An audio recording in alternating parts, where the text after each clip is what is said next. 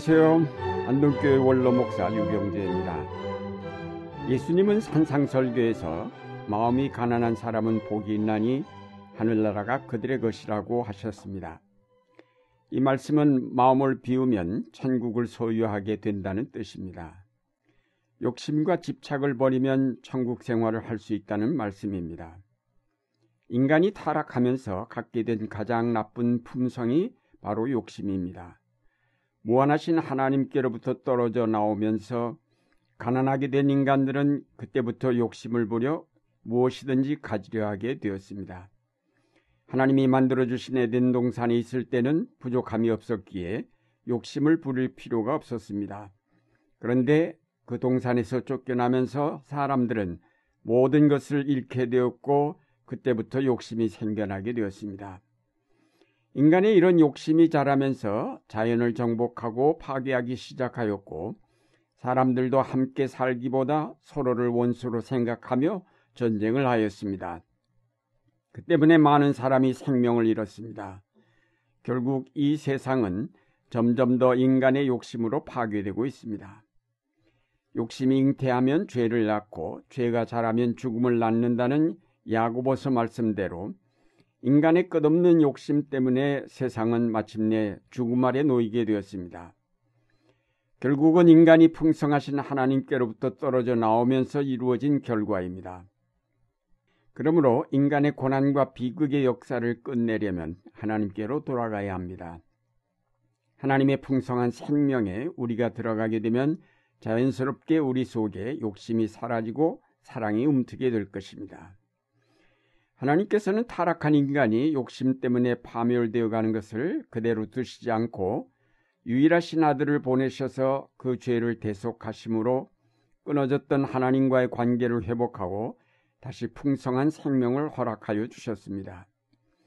그리스도께서 오셔서 우리의 죄를 대속하셨기 때문에 하나님과 우리 사이에 막혔던 죄의 담이 무너지고 길이 열렸습니다. 하나님의 풍성한 생명의 세계가 우리 앞에 활짝 열렸습니다. 인간의 삶이 육체로 이 땅에 머무는 짧은 기간에 끝나지 않고 영원한 생명으로 이어지게 되었습니다. 이 땅에서의 불완전한 삶이 영원한 생명으로 이어지면서 완전하여지고 완성되는 새로운 세계가 우리의 소망으로 자리 잡게 되었습니다. 하나님께서 우리의 아버지가 되심으로 이제는 부족함이 없는 넉넉한 삶을 누리게 되었습니다. 우리는 썩지 않고 더러워지지 않고 낡아 없어지지 않는 유산을 받을 수 있는 사한 소망을 갖게 되었습니다. 썩어지고 더러워지며 낡아지는 이 땅의 물질이나 명예나 권력과는 비교가 되지 않는 놀라운 유산이 우리를 기다리고 있음을 알게 되었습니다. 성령께서 이 땅에 보이는 것에만 소망을 두었던 우리의 눈을 밝히셔서 보이지 않는 하나님 나라의 기업을 보게 하심으로 우리 속에 놀라운 기쁨과 큰 소망을 주셨습니다. 사도 바울은 에베소서에서 이렇게 기도합니다. 우리 주 예수 그리스도의 하나님이신 영광의 아버지께서 지혜와 계시의 영을 여러분에게 주셔서 하나님을 알게 하시고 마음의 눈을 밝혀 주셔서 하나님의 부르심에 속한 소망이 무엇이며 성도들에게 베푸시는 하나님의 영광스러운 상속이 얼마나 풍성한지를 여러분이 알게 되기를 바랍니다. 또한 믿는 사람들인 우리에게 강한 힘으로 활동하시는 하나님의 능력이 얼마나 엄청나게 큰지를 여러분이 알기를 바랍니다. 문제는 우리가 예수를 믿으면서도 산 소망을 갖지 못하고 이 땅의 것에 집착하고 영원한 생명에 대한 소망을 갖지 못한 데 있습니다.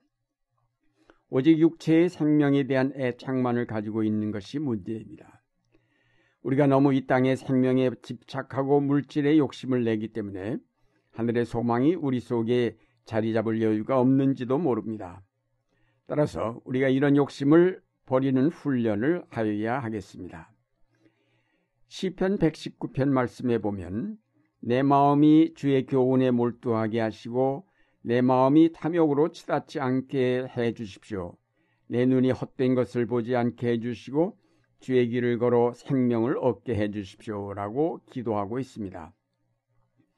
성령께서 나의 관심을 하나님의 말씀으로 돌려주시기를 기도하고 있습니다. 나의 눈이 헛된 것을 보지 않고 오직 생명의 길만을 바라보게 해달라고 기도합니다. 스스로의 노력으로 우리의 욕심이 사라지는 것이 아니라 하나님 편에서 우리를 이끌어 주셔서 그 세계를 분명하게 보게 하시고 약속의 말씀들을 분명하게 들을 수 있게 해 주실 때 우리는 욕심에서 벗어날 수 있게 됩니다. 그러나 성령의 도우심과 더불어 우리도 끊임없이 하나님의 말씀을 사모하며 영원한 생명의 세계를 향하여 나아가고자 하는 열망을 가질 때 마음의 눈이 점점 밝아지면서 욕심이 사라지게 될 것입니다. 예수님께서 목숨에 대한 욕심까지도 버리라고 하셨습니다.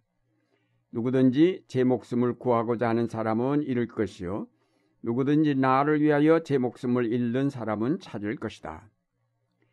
예수님은 세상에 대한 우리의 모든 욕심, 모든 집착을 버리라고 말씀하십니다.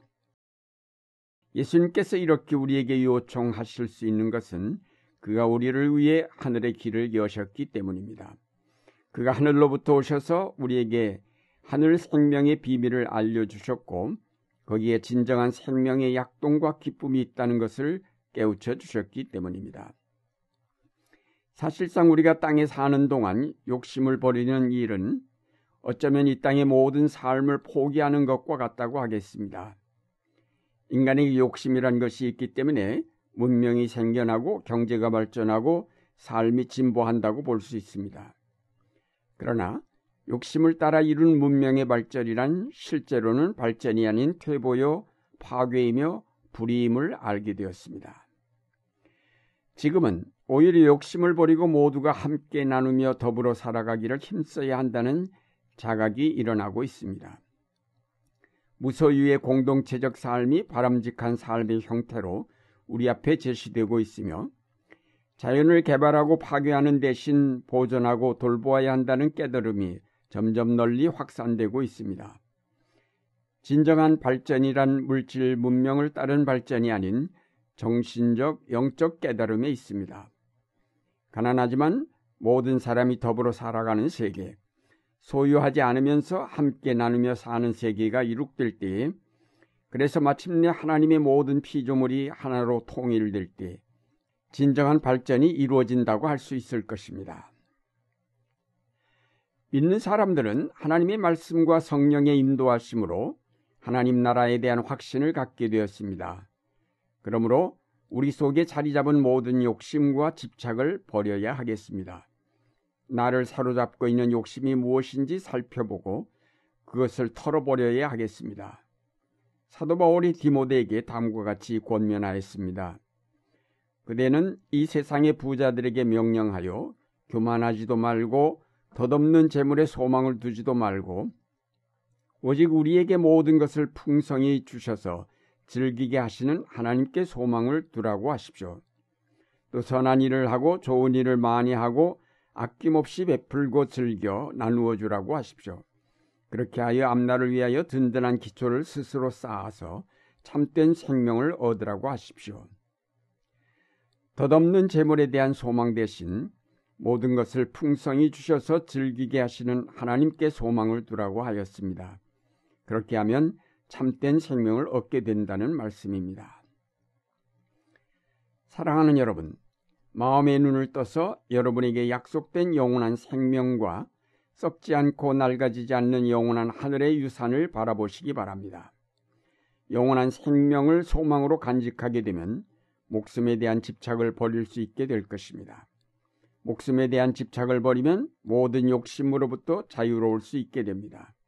죽음을 두려워하지 않게 될 것이며 참된 생명에 대한 기쁨과 즐거움이 여러분 안에 차고 넘치게 될 것입니다. 이제 날마다 하나님의 말씀을 통하여 그리고 묵상과 기도를 통하여 하나님 나라와 그 안에 깃들인 영원한 생명을 바라보심으로 하나님께 영광을 돌리시는 여러분이 되시기를 바랍니다.